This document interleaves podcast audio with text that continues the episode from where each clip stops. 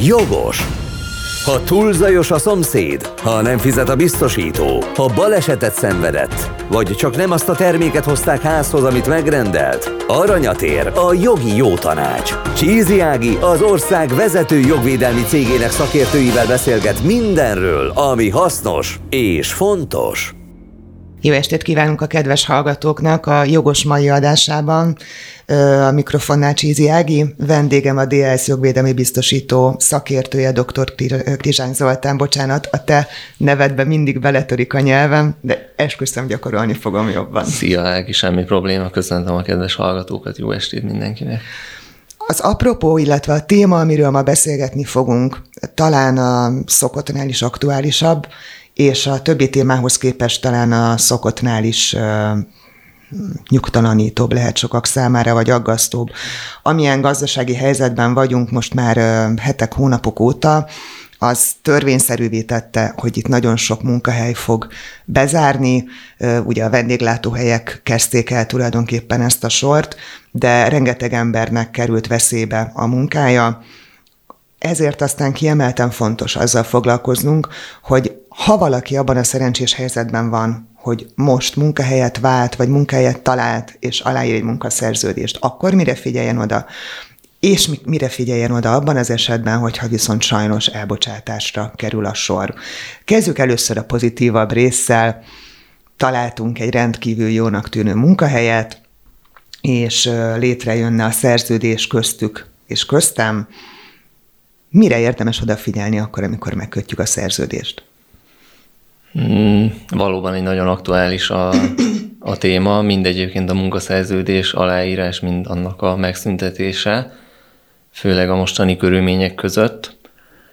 A, a munkaviszony létrejöttét illetően ö, olvassuk el, hogy, hogy mit írunk alá, tehát ez szokott lenni a legeslegelső, és már ott nagyon sok minden ö, ö, kiderül, és megelőzhetünk jövőbeni sérelmeket. Ha nem értjük, hogy, hogy mit írunk alá, akkor kérdezzünk körbe, kérdezzünk vissza a munkáltatótól. Nyilván, nyilván ez egy aláfölé rendeltségi viszony, tehát itt a munkáltatónak az érdeke fog a jogszabályi keretek között érvényesülni alapvetően. Az érvényes munkaszerződéshez egyébként nincsen, nem kell egy négy-öt oldalas szerződésre gondolni, akár egy egy oldalas szerződésről is szó lehet aminek mindenképpen benne kell lennie az a feleknek a, a személye, tehát a beazonosítása, hogy ki a munka, munkáltató, ki a munkavállaló, mi a munkavégzésnek a helye, és, és mi a munkabér, tehát hogy mi az egyik oldalnak a kötelezettsége, és mi a másiknak. Dátumozás és felek aláírása, tehát a munkaszerződés létrejöttét ennyiből már ki is tudjuk lőni. Nagyon sok esetben mindig ugye a végéhez ugye oda van írva, hogy utaló szabály, hogy a, erre a munkaviszonyra a magyar jogszabályok és a, általában a munkatörvénykönyve vonatkozik. Mm, tehát munkavállalóként, hogyha ha állást keresünk, és megtaláltuk azt a szimpatikus helyet, ahova menni szeretnénk, ahogy te is fogalmaztál, nézzük meg a munkaszerződést, javaslatot tehetünk egyébként, hogy, hogy tegyük bele, ez nekem nem világos, és, és már ebből egy, egy munkáltatói hozzáállást tudunk leszűrni és tapasztalni, hogy ő mennyire nyitott erre, hogy meghallgassa a mi érdekeinket, és egyfajta utána nézés, tehát ne sajnáljuk az időt, hogy, hogy megnézzük, és utána nézzünk a dolognak. Szerintem mindannyian voltunk már abban a helyzetben, amikor még megvolt az előző állásunk, de már tulajdonképpen szóban megállapodtunk azzal a helyjel, ahova szeretnénk tovább lépni, vagy odébb állni, vagy leszerződni. És ilyenkor jön az a, az, a, az aggasztó szituáció, hogy igen ám, de mi van akkor, hogyha én felmondok ezen a helyen, ahol most vagyok, és a másik helyen pedig mégiscsak visszalépnek az ajánlattól. Erre léteznek módszerek, amennyire tudom, lehet mondjuk előre dátumozva, vagy későbbre dátumozva a szerződést, de, de ha nem barkács megoldásokban gondolkozunk, akkor te mit tudsz javasolni, hogyan tudja az ember tényleg megnyugtatóan ezt az átmeneti szituációt, vagy ezt a biztosítékot megszerezni magának? Azért a függően, attól függően, hogy hova megyünk, hogyha például egy nagyobb céghez, egy picit ismertebb céghez megyünk, vagy olyanhoz, aki tényleg sok főt foglalkoztat, akár száznál is több embert, ott azért ezekre már odafigyelnek, tehát itt a, a munkajogi szabályok annyiból szerintem munkavállaló barátaibak lettek, hogy azért ilyen eseteket csak elvétve találunk. Teljesen igazad van, úgy szokták, hogy szokták, tehát a legelterjedtebb mód az az, hogy ugye megállapodnak, hogy jó, itt van az ajánlat, és majd egy hónap múlva aláírjuk a szerződést. Van egy bizonyos ajánlati kötöttség ebben, hogyha megküldik az ajánlatot nekünk, hogy akkor ez ennyi lesz, vagy, vagy így állapodunk meg, az egy ilyen ráutaló magatartással akként értékelhető, munkajogban is, hogy akkor itt szerződést fogunk aláírni. Hogyha valamelyik félnek a, a körülményeiben mégis olyan változás következik be, az munkajogból annyiban másabb, mint mondjuk egy ilyen polgári jogi előszerződés kategóriában, hogy ugye általában mindig próbaidővel indul a, a munkaviszony, tehát hogyha aláírom a szerződést, és már másnap azt mondom, hogy bocsánat, de nem, vagy a munkáltató teszi ugyanezt, az jogszerű lesz. Tehát ebből a szempontból, hogyha van egy ilyen megállapodás, és végül a munkaszerződés mégsem kerül aláírásra, körbe lehet ezt vizsgálni, hogyha ha adott esetben előfordul, de, de ennek a kivédését annyiból lehet még előre gondolni és előre felkészülni erre, hogy ténylegesen írásban kérjük az ajánlat megküldését, és leírva, tehát írásban mindent, ugye a szóban elmondott dolgokat később már nem lehet bebizonyítani. Tehát akkor a szóbeni megállapodás az, az mégsem olyan stabil, mint ahogyan sokan szokták mondani, hogy hát ez egy szóbeli, szóbeli szerződés megköttetett. Találkoztunk, vagy találkozunk ilyen esetekkel, hogy szóbeli munkaszerződés, de alapvetően a munkaszerződést az írásban kell, és legalább ezeket az elemeket, amiket az elején beszéltünk, bele kell írni, tehát ez írásban, írásban kell. De a szóbeli, és ezáltal ennek a ráutaló magatartásnak a munkajogban is van jelentősége, de kevésbé sem akkora szerepű, mint mondjuk egy ilyen polgári jogviszony, ahol a felek mellé rendeltek, úgymond, tehát egy síkon mozognak, úgymond, a, a munkaviszonynál viszont ez egy aláfőré rendeltségi viszony mégiscsak. Hogyha elvállalunk egy munkát, megkötjük a munkaszerződést, akkor azzal együtt szokott járni egy munkaköri leírás is, amiből egyértelművé válik, hogy pontosan mit is vár a munkáltató tőlünk, mi a mi feladatunk, mi az, amire szerződtünk. Előszeretettel használják viszont azt a kis bekezdést munkaköri leírásban, hogy és egyéb feladatok, amelyekkel a munkáltató megbízza a munkavállalót. Van erre valamiféle szabály, hogy hány százalékát teheti ki a, a, a munkaidőnek ez a kis passzus? Mert hogyha ha nincs, akkor én azt képzelném, hogy akár egy komplet pozíciót is el lehet még pluszban bízni az emberre, mert lehet hivatkozni arra, hogy ez az egyéb feladatok közé tartozik. Az a tapasztalatom, hogy azért az egy gyanús, gyanús munkaszerződés, hogyha mondjuk ez, ez ennyire nincsen lefedve, hogy mi lesz a konkrét munkakör. Tehát a munkaköri leírásban ugye van mondjuk egy fő pozíció, hogy végzettséghez adódóan legfőképpen, és még ahhoz képest, és ezt nem is a munkaszerződésben, hanem egyéb dokumentumban szokta a munkáltató rendelkezésünkre bocsátani, hogy mi a mi konkrét munkaköri leírásunk. Mi ennek vagyunk kötelesek eleget tenni, és a mindennapi munkánk során megtenni. Az egyéb jelző, szintén az a tapasztalatom, hogy azért a mai főleg nagyobb cégeknél ezeket már, már teljesen leszűkítik, mert magának a munkáltatónak is az az érdeke, hogy ezek meglegyenek.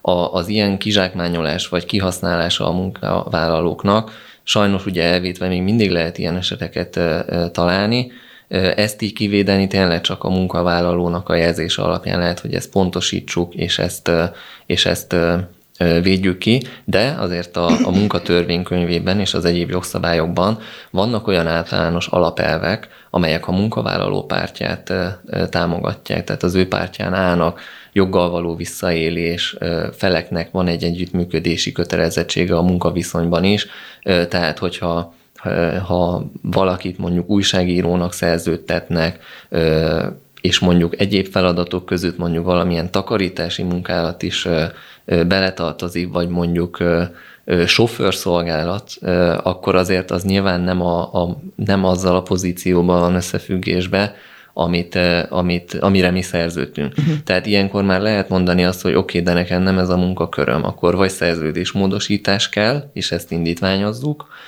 Vagy jogszerűen mondhatom azt, hogy én ezt a munkát nem, nem végzem el, mert nekem nem ez a munkaköri leírásom, és nem ez a kötelezettségem. És mi a helyzet a munkaidővel? Azt gondolom, hogy az ma már talán egyre jobb a helyzet, de még mindig nagyon sok munkavállaló számára csak egy álom, hogy valóban az a 8 óra vagy 8 és fél óra hol mennyi a munka időn belüli ebédszünet, az, az, az tényleg úgy legyen betartva, hogy a túlórák azok elszámolásra kerülnek, és még egy kicsit ott a csavar a gépezetben, az úgynevezett rugalmas munkaidő kifejezése. Mennyire a tapasztalatod szerint mennyire korrektek a munkáltatók ebben, hiszen gondolom találkozol ilyen ügyekkel, ahol ezek problémát okozhatnak. Igen, a, a túlórára tekintettel ezt a, a törvény rendkívüli munkavégzésnek hívja, és megvan a maximális tartalma a törvényben, hogy ez mennyi lehet évente, és abból kiszámítva mondjuk havonta is, és ugye a, a rendkívüli munkaidőt a munkáltatónak ki kell pluszban fizetnie az alapbéren felül. A rugalmas munkaidő pedig szintén egy nem is biztos, hogy pozícióhoz kötődő, hogy most éppen egy vezető munkavállalóról van szó, vagy egy, vagy egy úgymond alacsonyabb szinten lévő alkalmazottról. A rugalmas munkaidőben is ugye meg kell adni azt a keretet, hogy mi az a, mi az a munkaidő és óraszám, amit, amit le kell dolgoznia az embernek. Ezt így ugye előre kivédeni sajnos nem lehet, de ugye bele kell írni a, a munkaszerződésbe, hogy most éppen milyen, milyen megoldást választanak a felek. Erre vonatkozóan számtalan gyakorlatunk van, tehát vannak azért olyan esetek, hogy ezzel visszajelnek a munkáltatók. Mindig a törvényhez kell visszanyúlni, hogy ott mi van, és mondjuk, hogy ha, ha ettől eltér a munkáltató, akkor a bizonyítási teher és kötelezettség is érdekesen alakul, hogy mi mondjuk vezetjük az Excel táblázatunkban otthon, hogy mi nem ötkor fejeztük be, hanem nyolckor vagy kilenckor este a munkát, akkor ezt hogyan tudjuk kvázi bebizonyítani. Azért itt a mai technikával itt, hogy e-mailek mennek ki, jönnek be, azért ezeket így vissza lehet vezetni, de a home office-nak is itt egy szerepe lesz, hogy mondjuk akkor azt mondja a munkáltató, hogy, hogy mi 5 és 6 között nem is dolgoztunk, hanem mondjuk valami egészen más csináltunk, ami nem a, ami nem a, a munkaidőmmel számít bele. Tehát ez egy nagyon érdekes téma, és szerintem nagyon sokat tudnánk beszélni külön adásban is akár, hogy, hogy hogyan alakul a feleknek a magatartása, hogyan lehet ezt mondjuk már akár a munkaszerződésben is kivédeni, vagy legalább számítani arra, hogy, hogy itt milyen felállás lesz a gyakorlatban. Hát igen, a, a home office elterjedésével, vagy meg is maradásával, mert most már rengeteg cég vagy átállt arra, hogy home office, vagy pedig egy hibrid munká, munkavégzést tesz lehetővé, nyilván attól is függően, hogy milyen profilról van szó, illetve milyen munkakörről van szó. Tehát az valóban megnehezíti, már csak azért is, mert rengeteg ember él azzal, hogy akkor egy kicsit rugalmasan kezeli ő is a saját napját, hosszabb ebédszünetet tart, elmegy mondjuk elintézni valamit napközben, amit máskor nem tudna, de cserébe este elvégzi a feladatát.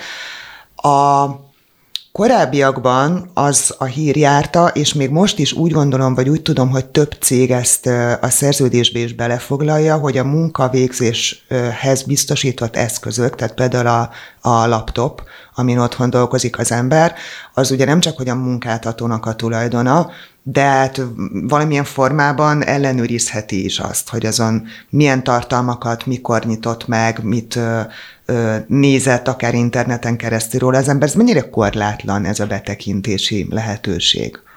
Hát alapvetően a, a munkaeszköznek szánt laptop az valóban a munkáltató tulajdonjogában van, és valóban ő ezt joggal mondhatja, hogy kvázi adatkezelés keretein belül ő fenntartja magának azt a jogot, hogy, hogy ellenőrizze, hogy mi tényleg dolgozunk-e. És ezt kivédve, ezért itt vannak kialakult kultúrák, hogy mondjuk egy-egy munkahelyen ezt mennyire veszik komolyan, mennyire nem. Azért ezek szerintem úgymond, ha elkezd az ember dolgozni egy helyen, akkor fel fog tűnni, és köztudottak lesznek. Korlát azért természetesen van, tehát ragaszkodni kell a munkaidőhöz, hogy mondjuk munkaidőn belül történjen ez a fajta ellenőrzés. Maga az a, az a mondat, hogy fenntartja magának a jogot a, a munkáltató, hogy ellenőrizhessen, ez, ez még jogszerű lesz. Tehát az viszont a mi részünkről munkavállalóként nem biztos, hogy jogszerűként értékelhető, hogyha még este tízkor is a, a céges gépen intézzük a saját dolgainkat, filmet nézünk. Ebből a szempontból érdekes ez a kérdés. Tehát tulajdonképpen nem is biztos, hogy ezt megtehetnénk? Beleköthet a munkáltató, uh-huh. hogy megszegjük tulajdonképpen a, a munkaszerződés vagy a munkaköri leírásnak a, az adott rendelkezését. És akkor tulajdonképpen ez vonatkozik a céges mobiltelefonokra is, ha, ha jól gondolom, hogy akkor arról bizony este tízkor ne indítson az ember egy órás magánbeszélgetést. Itt ugye kettő jog van egymás ellen. Egyrészt a munkáltatónak az az érdeke, hogy ugye csak munkavégzéshez legyen használva az adott készülék. Másrészt ugye az embernek is van egy, vagy bocsánat, tehát a munkavállalónak is van egy olyan joga és érdeke, hogy, hogy ő ténylegesen használja azt a készüléket, és vannak neki személyiségi jogai, amelyeket nem sérthet meg a, a munkáltató, és sok esetben ez egy vékony jég és uh-huh. vékony határ, hogy még éppen belefére, vagy éppen nem. A gyakorlatban amit én láttam ügyeket, elenyésző azoknak a száma, hogy itt a, a korlátlan, meg, vagy a, igen, korlátlan megfigyelés kapcsán tapasztalunk.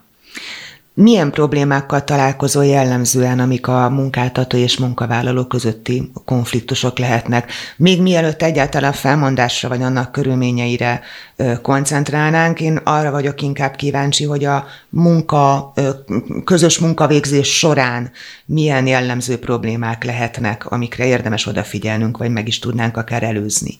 Nyilván itt a, a munka mind a két félnek a magatartását nézni kell, és az a fajta mobbing, zaklatás vagy beszólogatás, amit a munkavállalók sok esetben sajnos még a mai napon is átélnek, ez a munkáltató felelőssége is, hogy ezeket megakadályozza, vagy hogyha tudomására jut, akkor megtegye a szükséges intézkedéseket.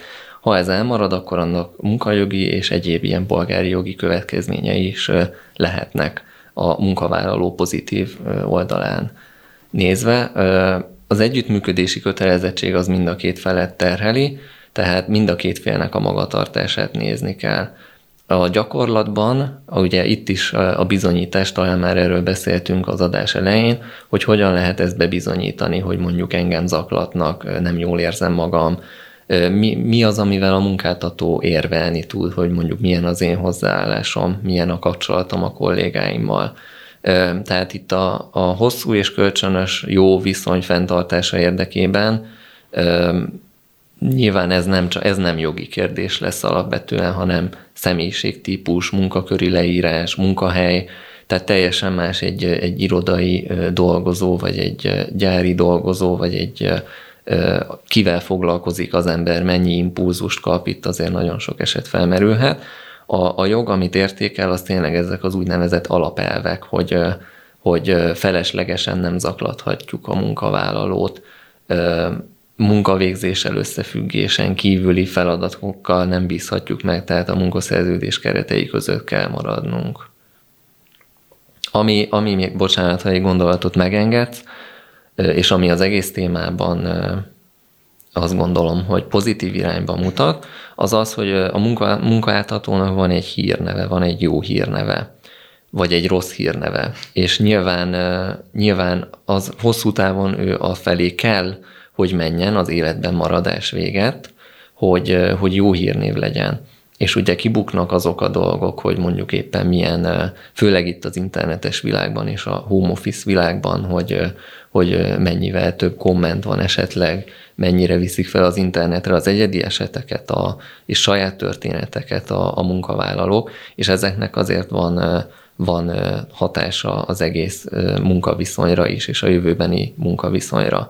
Más kérdés, hogy mondjuk tényleg egy kisebb településen, vagy egy adott helyen, ahol mondjuk csak nagyon minimális a munkáltatók száma, és kvázi nincsen lehetőség válogatni, ott az megint egy másik kiszolgáltatottabb helyzet a munkavállaló szempontjából, ami, ami érdekessé teheti a, az egyes eseteket. Jogos! Ha túl zajos a szomszéd, ha nem fizet a biztosító, ha balesetet szenvedett, vagy csak nem azt a terméket hozták házhoz, amit megrendelt, aranyat ér a jogi jó tanács. Csízi Ági az ország vezető jogvédelmi cégének szakértőivel beszélget mindenről, ami hasznos és fontos. Munkavállaló és munkáltató viszonyáról, együttműködéséről beszélgetünk a mai adásban, és ahogy említetted, a mobbing megakadályozásának a fontosságát, azt, hogy megfelelő legyen az együttműködés a felek között, mind a munkáltató és a munkavállaló, mind pedig a, a többi munkavállalóval az adott egyénnek a, a kapcsolata. Azt gondolom, úgy képzelem el, hogy az emberek akkor fordulnak már elsősorban ügyvédhez, amikor már nem az adott cégnek a munkavállalói, hiszen sok esetben hát minimum belső konfliktus szülne, hogyha akkor fordulnának ügyvédhez, amikor még ott dolgoznak. Van egyáltalán arra példa, hogy valaki úgy kér jogi segítséget, hogy Egyébként ő nem szeretné otthagyni a saját cégét, akikhez szerződésben van, és nem is lépett még ki. Ez mennyire kezd ilyen típusú jogtudatosság működni az emberekben, vagy bátorság? Pozitív irányt tapasztalok egyébként ebből a szempontból, hogy tényleg az emberek, munkavállalók, és sok esetben a munkáltatók is felkészülnek, és inkább megkérdeznek egy ügyvédet, egy jogászt, hogy milyen jogaik és kötelezettségeik vannak, még mielőtt a konkrét lépést megtennék. De azt tudni kell nyilván, hogy ha, ha fenntarthatatlan lesz a munkaviszony, akkor előbb-utóbb ott meg fog szűnni ez valamilyen úton, módon. Mondjuk a, a mobbingnál is, hogyha ez sikerül kivédeni hosszú távon, de mondjuk mégiscsak ott van ez a mm, csírája ennek, vagy a gyökere ennek, aminek hosszú távú hatása van a munkaviszonyra, akkor azért az, az hosszú távon, és ez megint nem jogi kategória, ez egyszerűen azt fogja eredményezni, hogy a munkaviszony meg fog szűnni.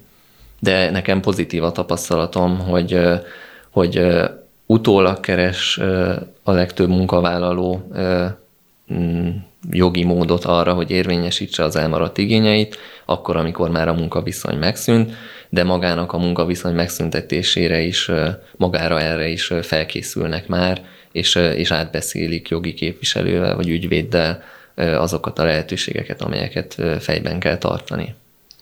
Hát ez mindenképpen biztató, hogy ha már van egy ilyen fajta tudatosság, vagy elővigyázottosság, nevezzük kinek hogy tetszik. El szokott hangozni az adások során, és most is elmondom, hogy várjuk hallgatói ö, kérdéseiket, kéréseiket ö, olyan jogi ügyekben, amikben netán tudunk tanácsot adni. A címünk jogoskukacdas.hu, és ö, ehhez az adáshoz, ehhez a témához kapcsolódó kérdést hoztam ma, és mivel elérkezünk most már itt a közös munka görbéjében, sajnos arra a pontra, hogy előbb-utóbb jó valószínűséggel ez azért megszűnik, vagy így, vagy úgy.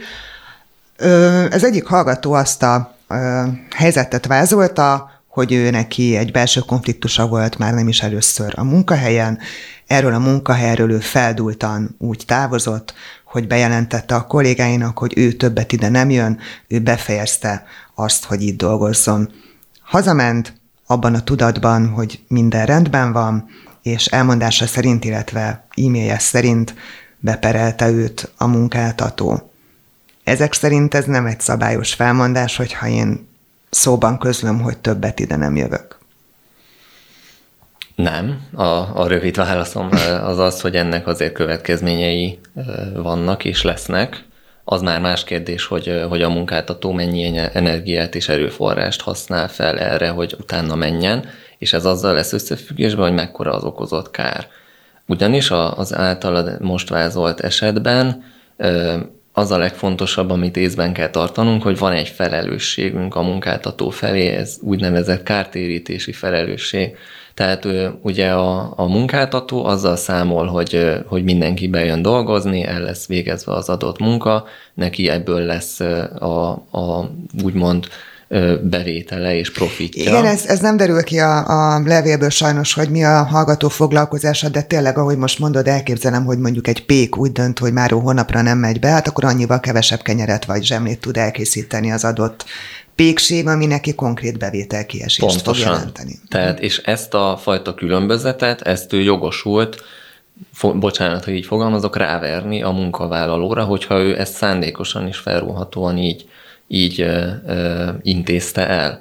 Tehát azért ilyenkor ö, jobb eset mondjuk az, hogy menjünk el egy orvoshoz, és írjuk, írassuk ki magunkat mondjuk ö, ö, táppénzre, és akkor gondoljuk át tényleg az egész dolgot. Létezik a munkavállalói azonnali hatályú felmondás is, akkor, hogyha tényleg olyan súlyos magatartás, szegés és szerződésszegés valósul meg a munkáltató részéről, hogy a továbbiakban már nem fenntartható a, a munkaviszony, és ez tényleg a, a súlyos szón van a hangsúly, és ez egyedi esetről esetre változhat.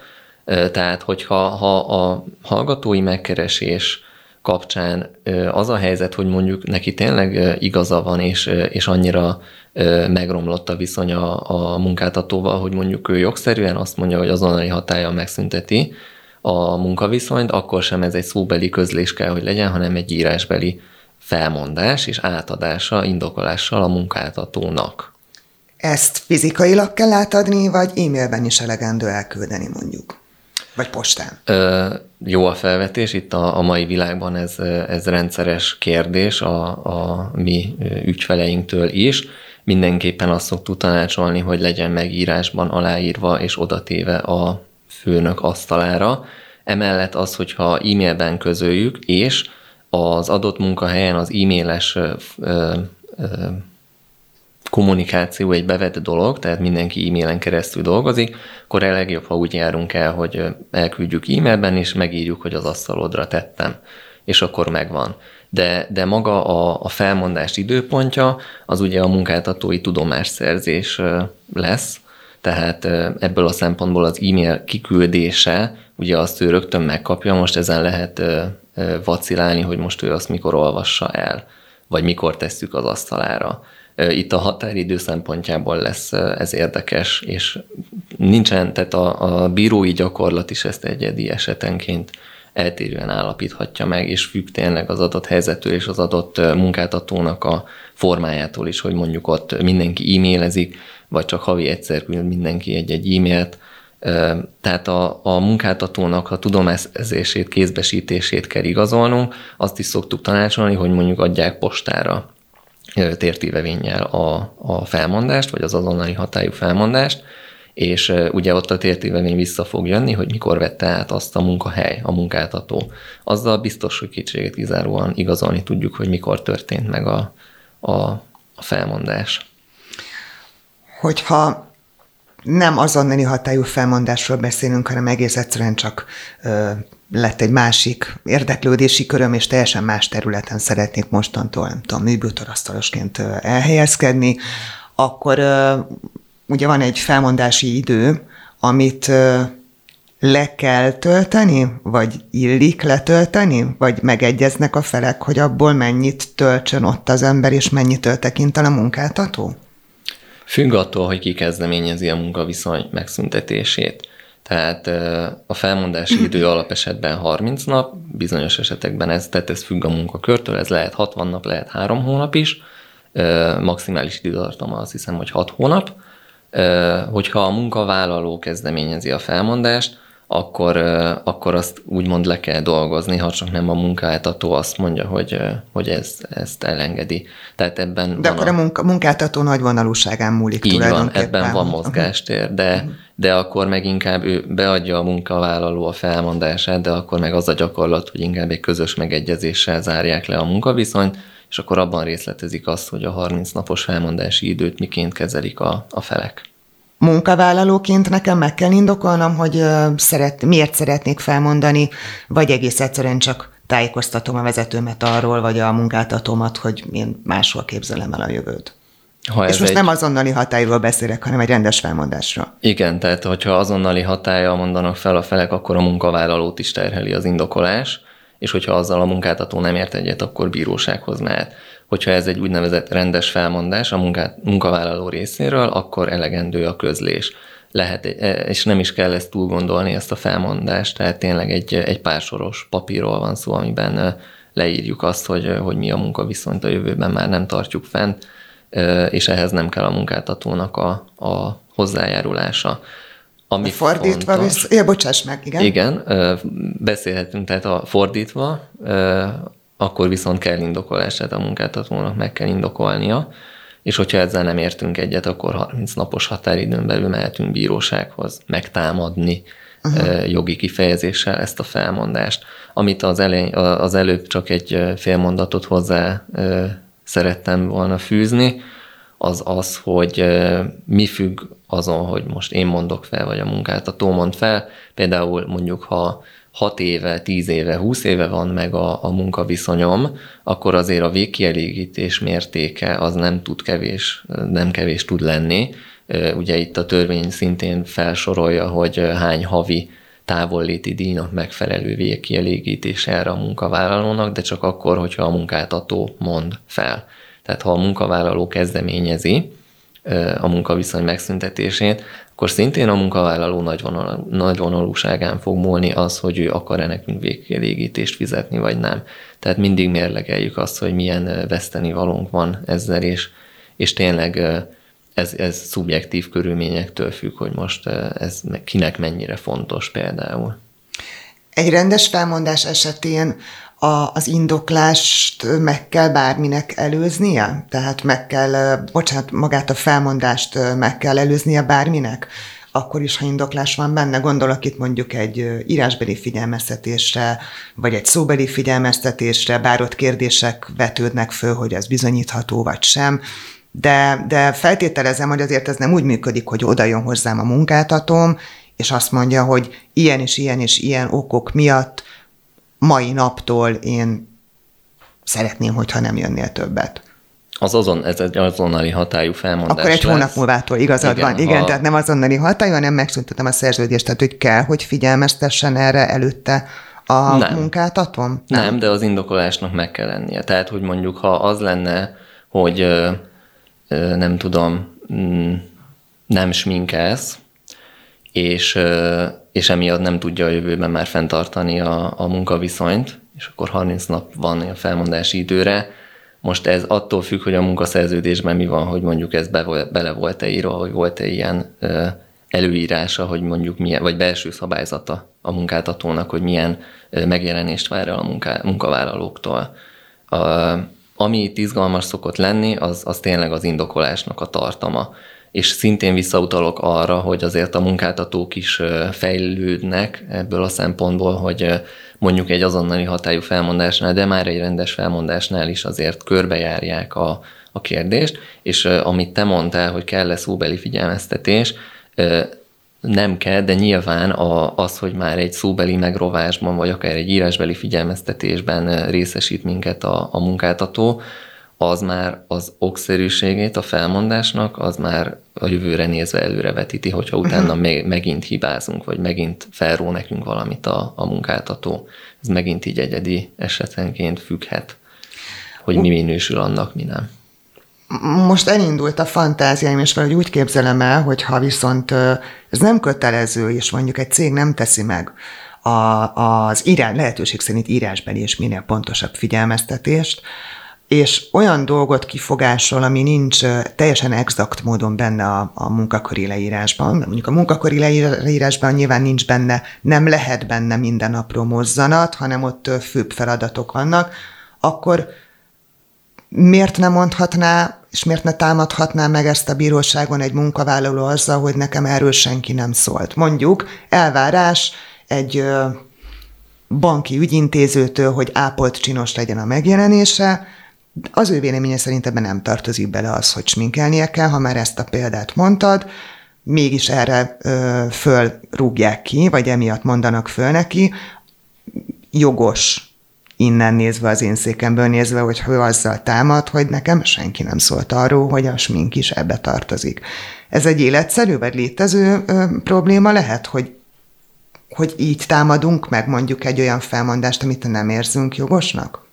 Elképzelhető. Én itt viszont a, a gyakorlatban a problémát abban látom, hogy nem éri meg a munkavállalónak bíróságra menni egyszerűen, tehát hogy nem forog annyi kockán, hogy ő a, az ügyvédi költségeket, a, a pernek a költségeit kockáztassa, az idejét és az energiáját kockáztassa, akkor, hogyha mindent kifizet és a megillető díjakat és béreket megkapja a munkavállaló.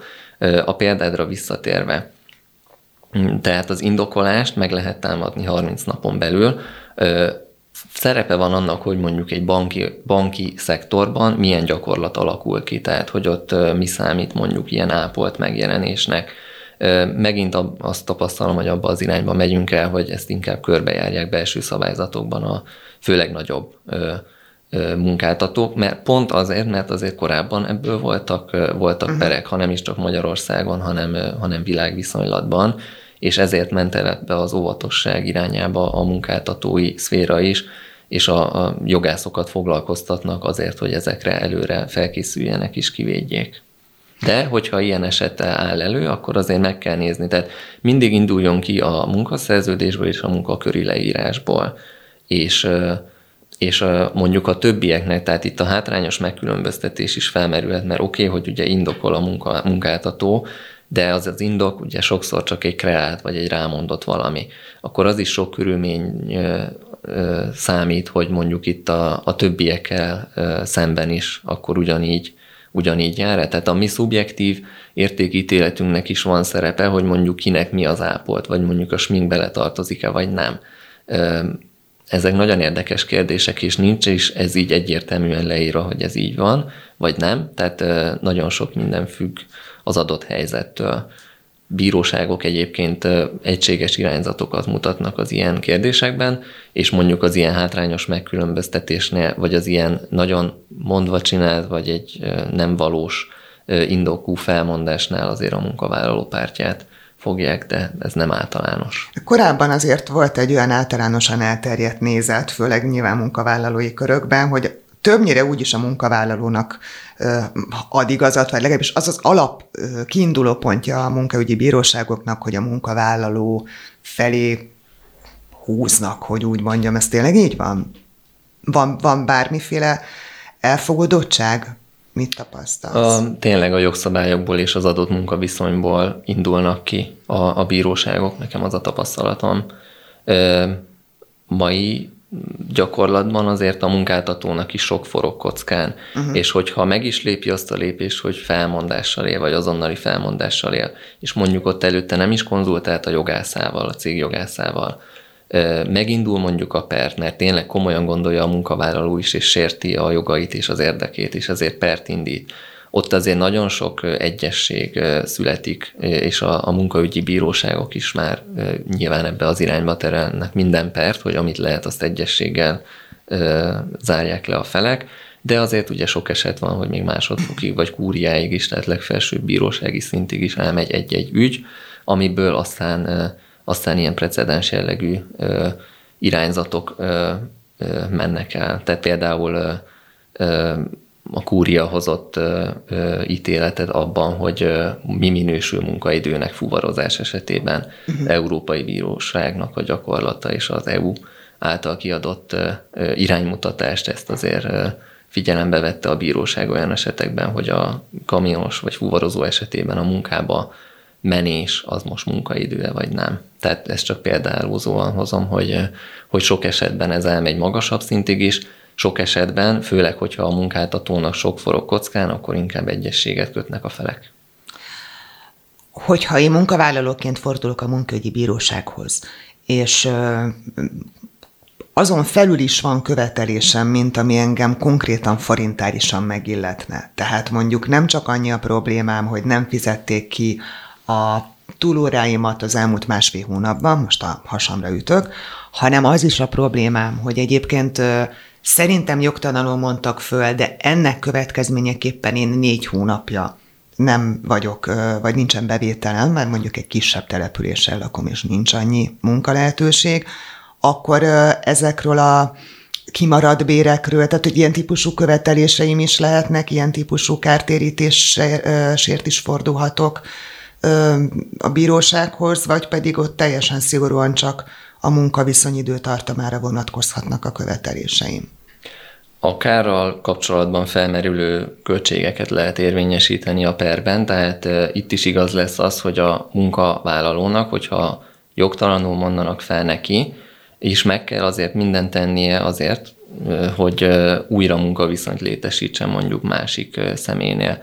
Hogyha ő otthon ül, és akkor bízik abban, hogy ez most lehet, hogy eltart fél évig, de fél év után meg akkor kap egy csomó pénzt, erre nem lehet appellálni. Uh-huh. Tehát azért itt a jogszabály eléggé szigorú ebből a szempontból, hogyha meg is történik az azonnali hatályú felmondás, és mondjuk jogtalan, akkor jár kártérítés a munkavállalónak, de ennek egy maximális mértéket is szab a törvény, és szintén az eset körülményeitől függ. A te általad mondott példa például, ez, ez egy érdekes, hogy egy kis településen, hogyha nincsen más, meg kell, bizonyítani kell, hogy én mindent megtettem munkavállalóként, hogy, hogy elhelyezkedjek.